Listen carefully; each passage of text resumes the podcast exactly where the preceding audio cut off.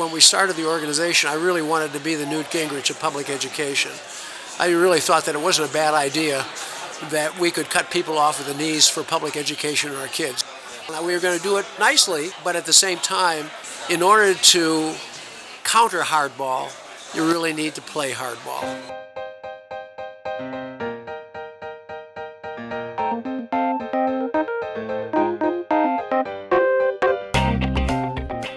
On any given day in Washington, D.C., policy proposals are created, debated, and decimated by tens of thousands of people and organizations working behind the scenes. Each week, a guest and I will visit one of D.C.'s many watering holes and distill the art of advocacy. We'll pull back the curtain a bit and take a look at how they play their part in this sausage factory we call our federal government. So if you're at all interested in how the sausage is made, pull up a chair, grab a drink, and join us for the next 20 minutes or so. After all, what goes better with sausage than a tall, cold one?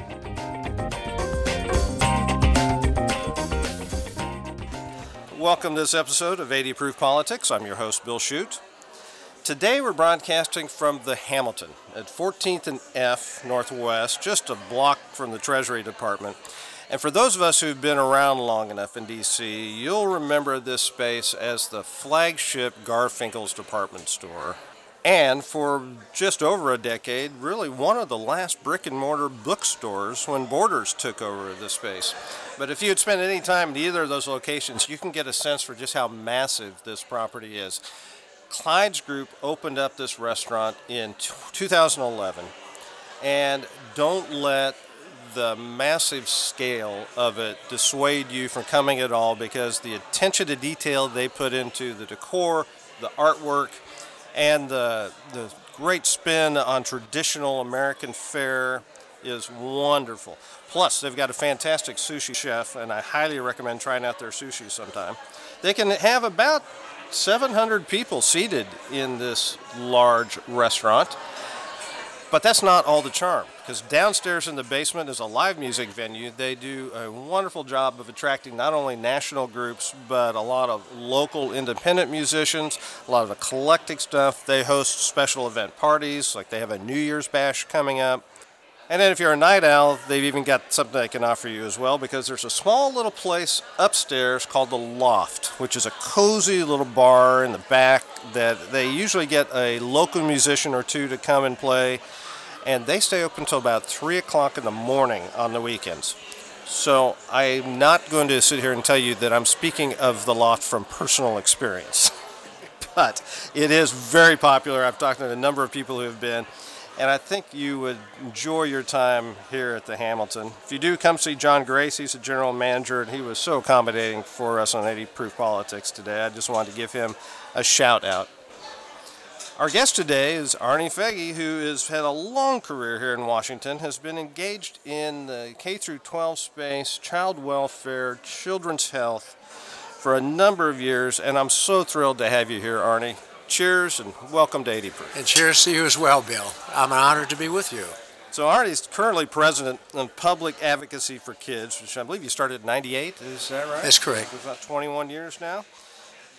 This is a outfit of your own making, right, that focuses on communications, policy development, research, grassroots, coalition building. It sounds like you're pulling from a very storied career in town and putting all these elements together in one place. What exactly are you doing at Public Advocacy for Kids? Well, not to sound self-serving, but the organization was organized by a number of us who really thought that all of these different functions were siloed in organizations. And what we really wanted to do is to create an organization that was well-connected, so that you couldn't do policy without research, couldn't do research without program, you couldn't do program without communications, you do communications without fundraising, and to build a staff, a team that was not hierarchical, but that was pretty much equal, and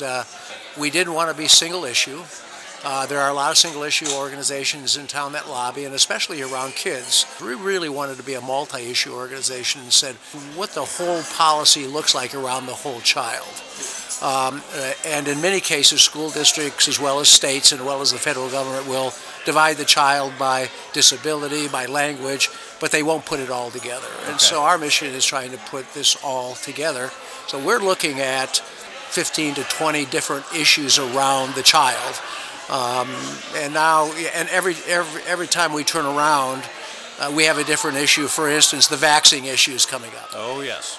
Which 6 months ago, we didn't have the vaccine issue. And so all of a sudden, we have to scramble and figure out how to do all of this. And then lastly, we are buoyed by joining a lot of we don't have individual members, but we belong to a lot of DC-based national coalitions. Coalition of School Climate, the Children's Budget Coalition, the Community Schools Coalition, so that all of us are now building expertise by teaming. If you remember when you and I both started way back, all of these organizations were competing for the dollar. Yeah, very much so. And now, with the budget deficit and with the decreasing budget, everybody's really understanding that if you don't work together, you're going to be really separate. So I got 11 staff members, 3 that work at home, 2 lobbyists that spend 80% of their time on the Hill, and I spend much of my time on the governance issue. And the big challenge these days is how to manage during an era of chaos and disruption. So you talked about working within coalitions. Do you also build coalitions, or people coming to you to say, we have an interest in X, and you've identified someone who's got a similar interest, but it's just different enough that they could work together?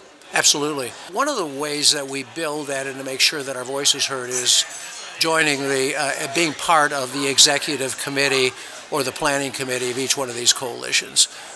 We don't join a coalition just to be a secondary or a tertiary member. Once the board approves joining a coalition, we really want to actively participate in the development of policy. And as you know, in this era, the policy is changing almost on a daily basis. And then we have been working with, for instance, a group called the Education Policy and Leadership Center in Pennsylvania. It's a state policy group that works with their local school districts that really does, instead of federal policy, really does a lot of state policy. The local level seems not to care about policy, and one of our objectives is... Are they just too immersed in the programs? Or they're too immersed in crises and putting out fires. And their skill is in being professionals, whether they're teachers or whether they're superintendents, before we develop policy or before we entertain any kind of policy, we want to make sure that we have that policy is research-based and that policy is practice-based, rather than top-down without any kind of evidence that the policy will work at all. And we have so many examples of top-down policies at this level. But there have to be numerous challenges to advocating on behalf of public education. I mean, not only are you not working with a base of constituents that have resources to do this? You've got such a diverse population when we talk about public education space. K through 12 is diverse just within that category. There's so many iterations of K through 12, but it's so much state and local engagement on education. Exactly. Is part of the big challenge just convincing them from the outset that they have to engage federally on the policy level?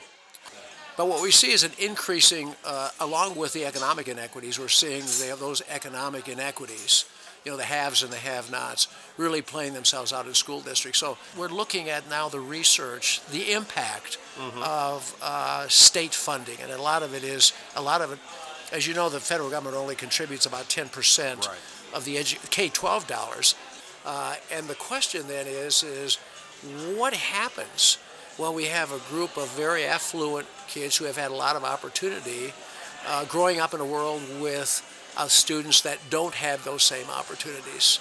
So we're looking at and the economists now, interestingly enough, are saying one of the ways to equalize is to have universal preschool. Everybody now is convinced that's making, if you start right, the chances are that you will end right. If you start wrong and have large groups of students who don't have vocabularies that have large vocabularies, that are starting out behind a lot of the other students in kindergarten. They never catch up. You're probably never going to catch up. Yeah. And you may catch up in reading, but you don't catch up in math and science, because math and science is based upon scaffolding and skills, right?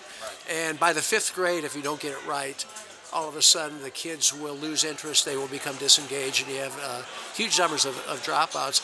The other is that we're really doing a lot of work with community colleges, so that we're beginning to try to figure out how to do this K-14, so that we're looking at relationships between public health, we're looking at caring, we're looking at education. It's those kinds of innovations I think we're sort of looking at in the future. And the other issue we face is this school of thought that money doesn't make any difference. Mm-hmm. If somehow we can't get the wealth and the poverty issue straight, it's really going to be very, very difficult getting the other issues straight.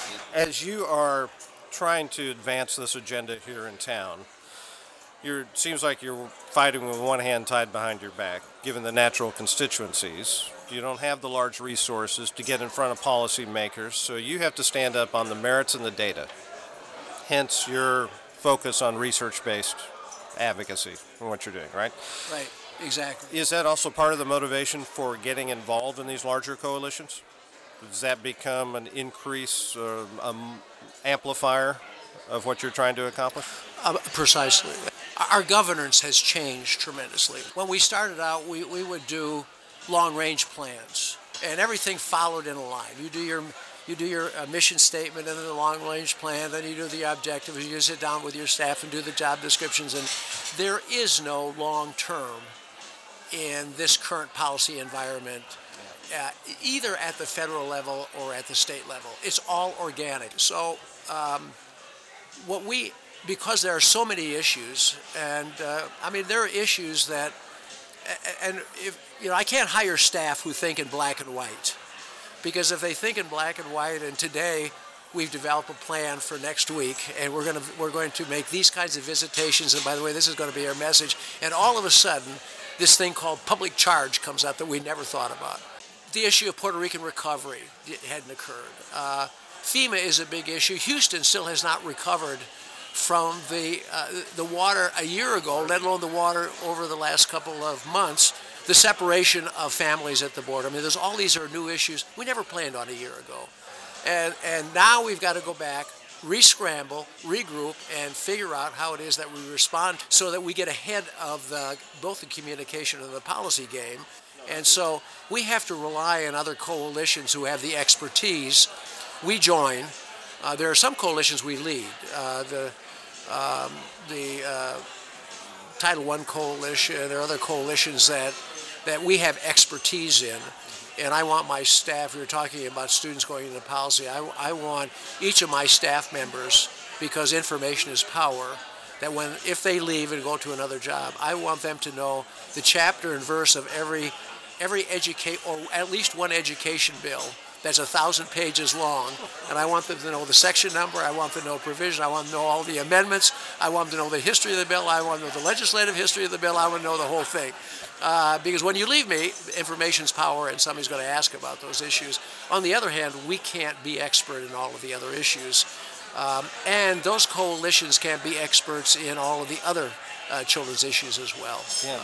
And you must come by that naturally. We're going to talk about your background in a little bit, but you started in town as a legislative assistant working for Senator Bobby Kennedy, yep. Right? So yep. You were there at the time when Elementary Secondary Education Act was being formulated in its original iteration. Head Start. And Head Start was there. Higher Ed Act was coming. Peace Corps was there. It was a fascinating time to be doing National Public Radio, public broadcasting. Oh, my gosh. What a legacy. But you shared with me an article that you had written for the Harvard Education Review a few years back, focusing on parental and public engagement. You called it critical to sustaining equity in public education. That just sounds like a great way to say it all begins at home, but the community has to be engaged.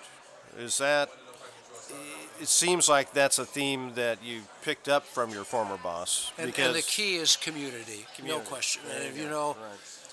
You mentioned something. You quoted him at one of the hearings, I believe it was, for ESEA, where he said, children don't have a lobby to come to town and speak for themselves. Right? That sounds like it must have been motivation for what became a very successful career here in town. And in fact, he never was afraid to piss off people because he's a senator of New York. And he said, you know, Westchester parents have all kind of power. But he said the kids in South Bronx don't have any power at all. And we have to make sure that they have a voice and build them into the legislation. And as I told you, Lyndon said, my God, Bobby, I've got all the Southern segregationists on my tail already. I'll never be able to pass another requirement from the federal level. And so Kennedy said, we're going to reach an agreement. We'll pass the bill. I'll vote for it. And he was on the education committee at the time. Sure. But he said, next year what we'll do is I want your help in passing an amendment that assures that parents who have no voice really need the community.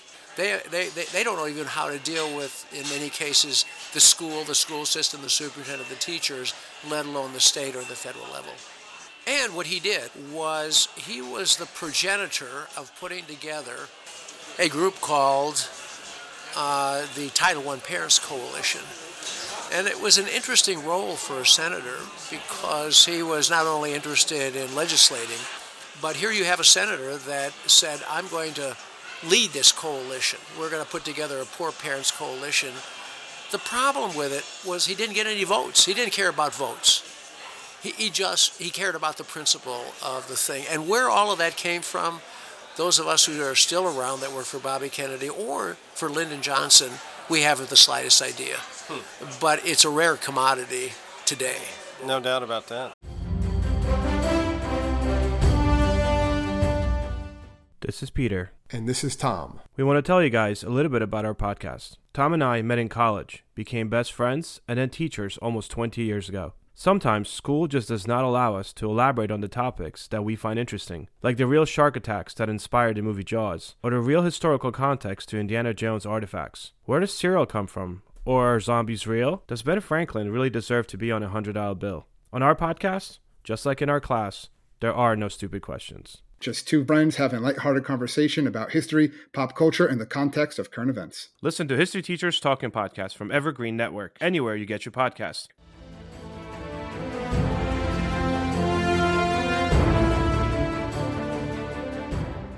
So how did you get started with him?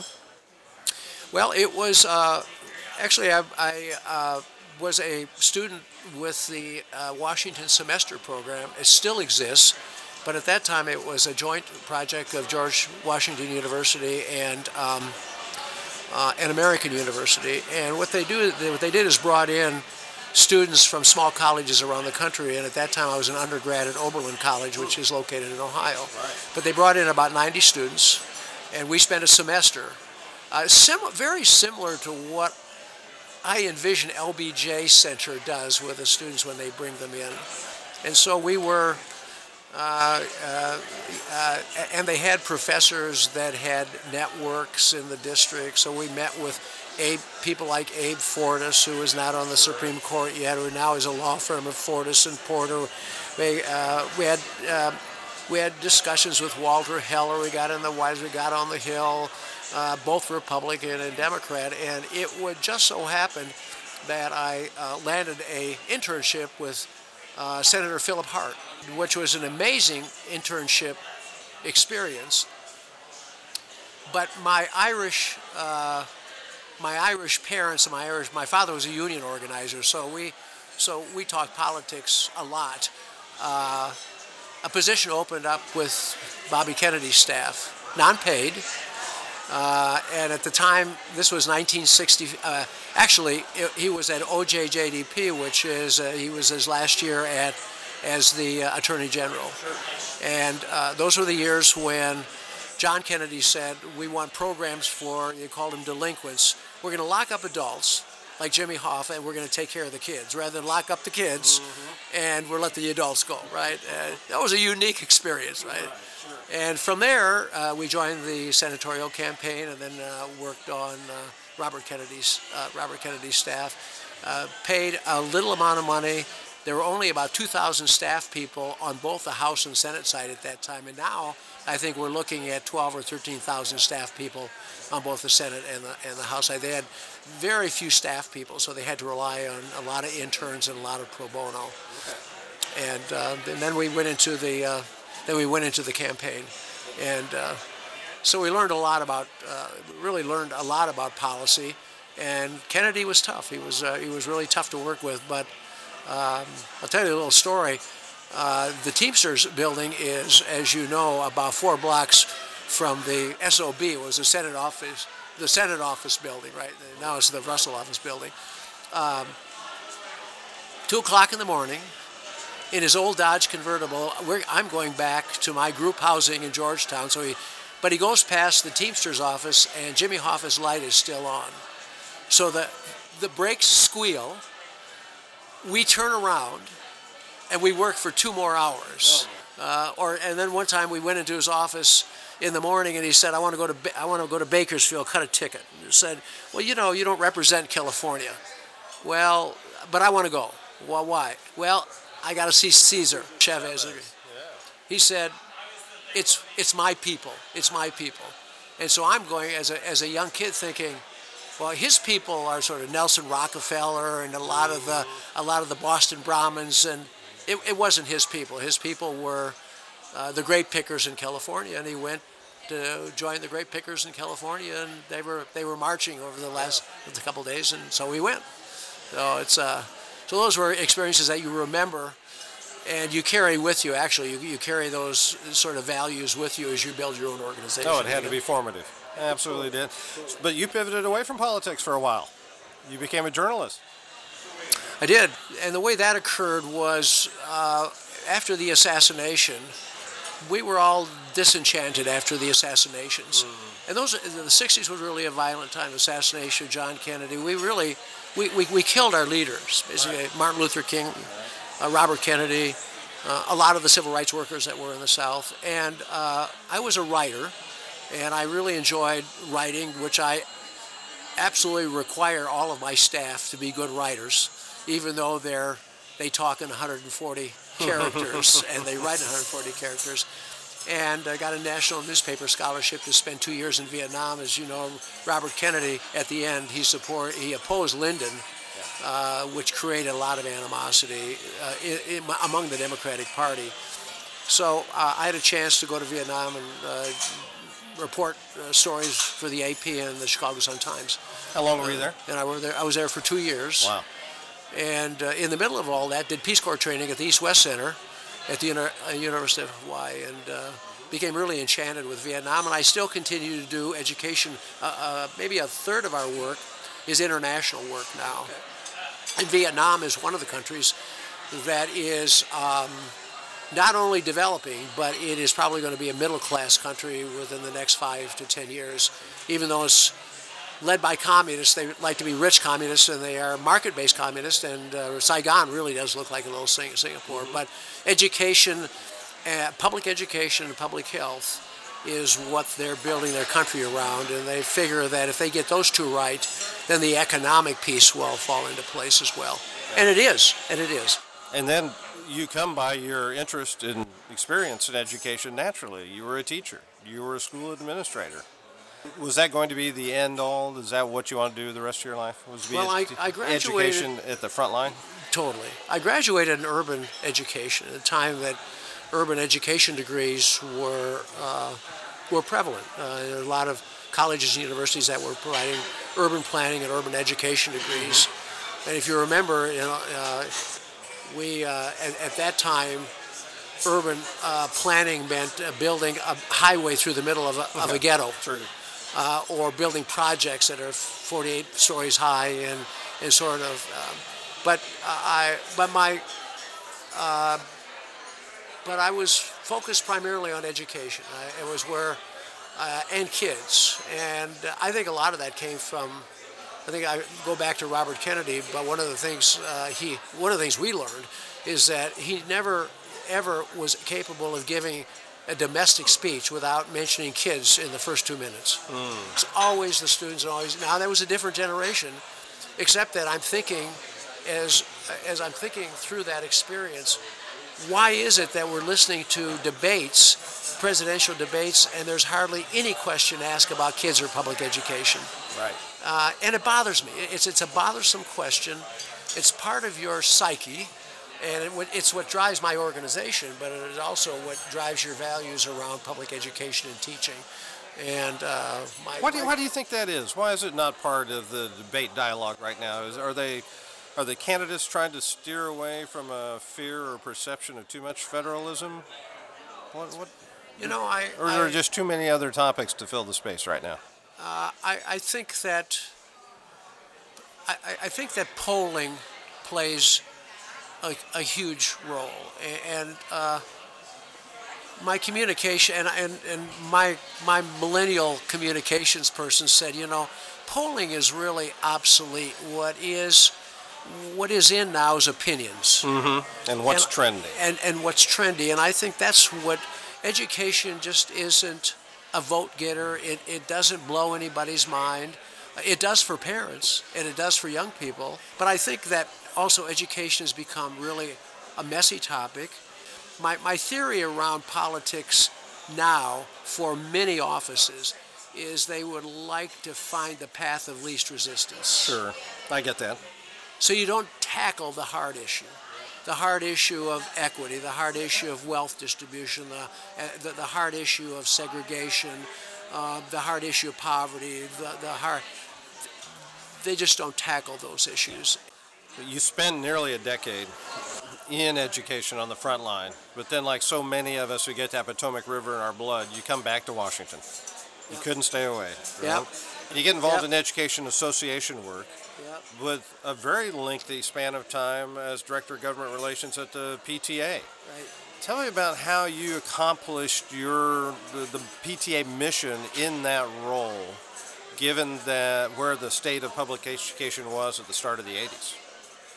I started with the National PTA in the late 79, 80, Jimmy Carter. Mm-hmm. What was happening in the 70s is that education organizations discovered lobbying. And higher ed discovered it before K-12 discovered it. And then K-12 discovered it primarily through the unions. And it was in the late 60s and early 70s that Al Shanker broke off of the FFL-CIO, developed the AFT, the UFT in New York. The NEA became stronger as a political organization. And following that and the missing voice was parents. So we had AASA with superintendents and secondary and the secondary and elementary school principals represented the principals. The public relations people were represented. Parents were not represented. Mm. And based on my career, that was that, you know, the best change happens at the bottom up, number one. Number two, there's a lot of people who don't have voices at the federal level. And so at that time, the PTA, very progressive leadership, decided that they would open up a governmental relations office in Washington. And that was the first year that Ronald Reagan was president. And it just so happened that Ronald Reagan, as you remember, that first year he came here, he cut the federal budget by $56 billion in 6 months. Yeah. And Tip O'Neill went along with it. But the Republicans at that time were also interested in family and the involvement of family in education. You know, the first teacher of our kids are our parents, right? And we choose not to have institutions raise our kids. We'd rather have families raise our kids. But the institutions have not restructured. Mm. We're still factory model institutions. Yeah. And when we really need much more individualization around kids who are on opioid, who need special care, who need before and after school care, who need summer school care, some weekend tutorials, mm-hmm. and who need nurses, who need psychologists. And in many cases, schools starting in the 80s or mid-80s, we began cutting education budgets, and a lot of schools really cut all of those services. So during that period it sounds like there was much more of a general appreciation and understanding among policymakers here in town about the value of public education. Was just that the budget situation was the biggest challenge, or did you also have to drags some key people into this discussion unwillingly? You know, the first piece of that question is they're both legitimate questions. And when we set up hearings, and, you know, one of the policy objectives, not so much anymore because nobody's holding hearings, right? Nobody's holding. But in those days, they really held oversight hearings, and everyone on the Hill, whether Republican or Democrat, wanted a parent to testify. And they were very complimentary to parents, because in many cases they were parents themselves. That's changed. And now it's not unusual for committee staff to yell at parents, mm-hmm. to yell at kids when they come in, to challenge students when they come in.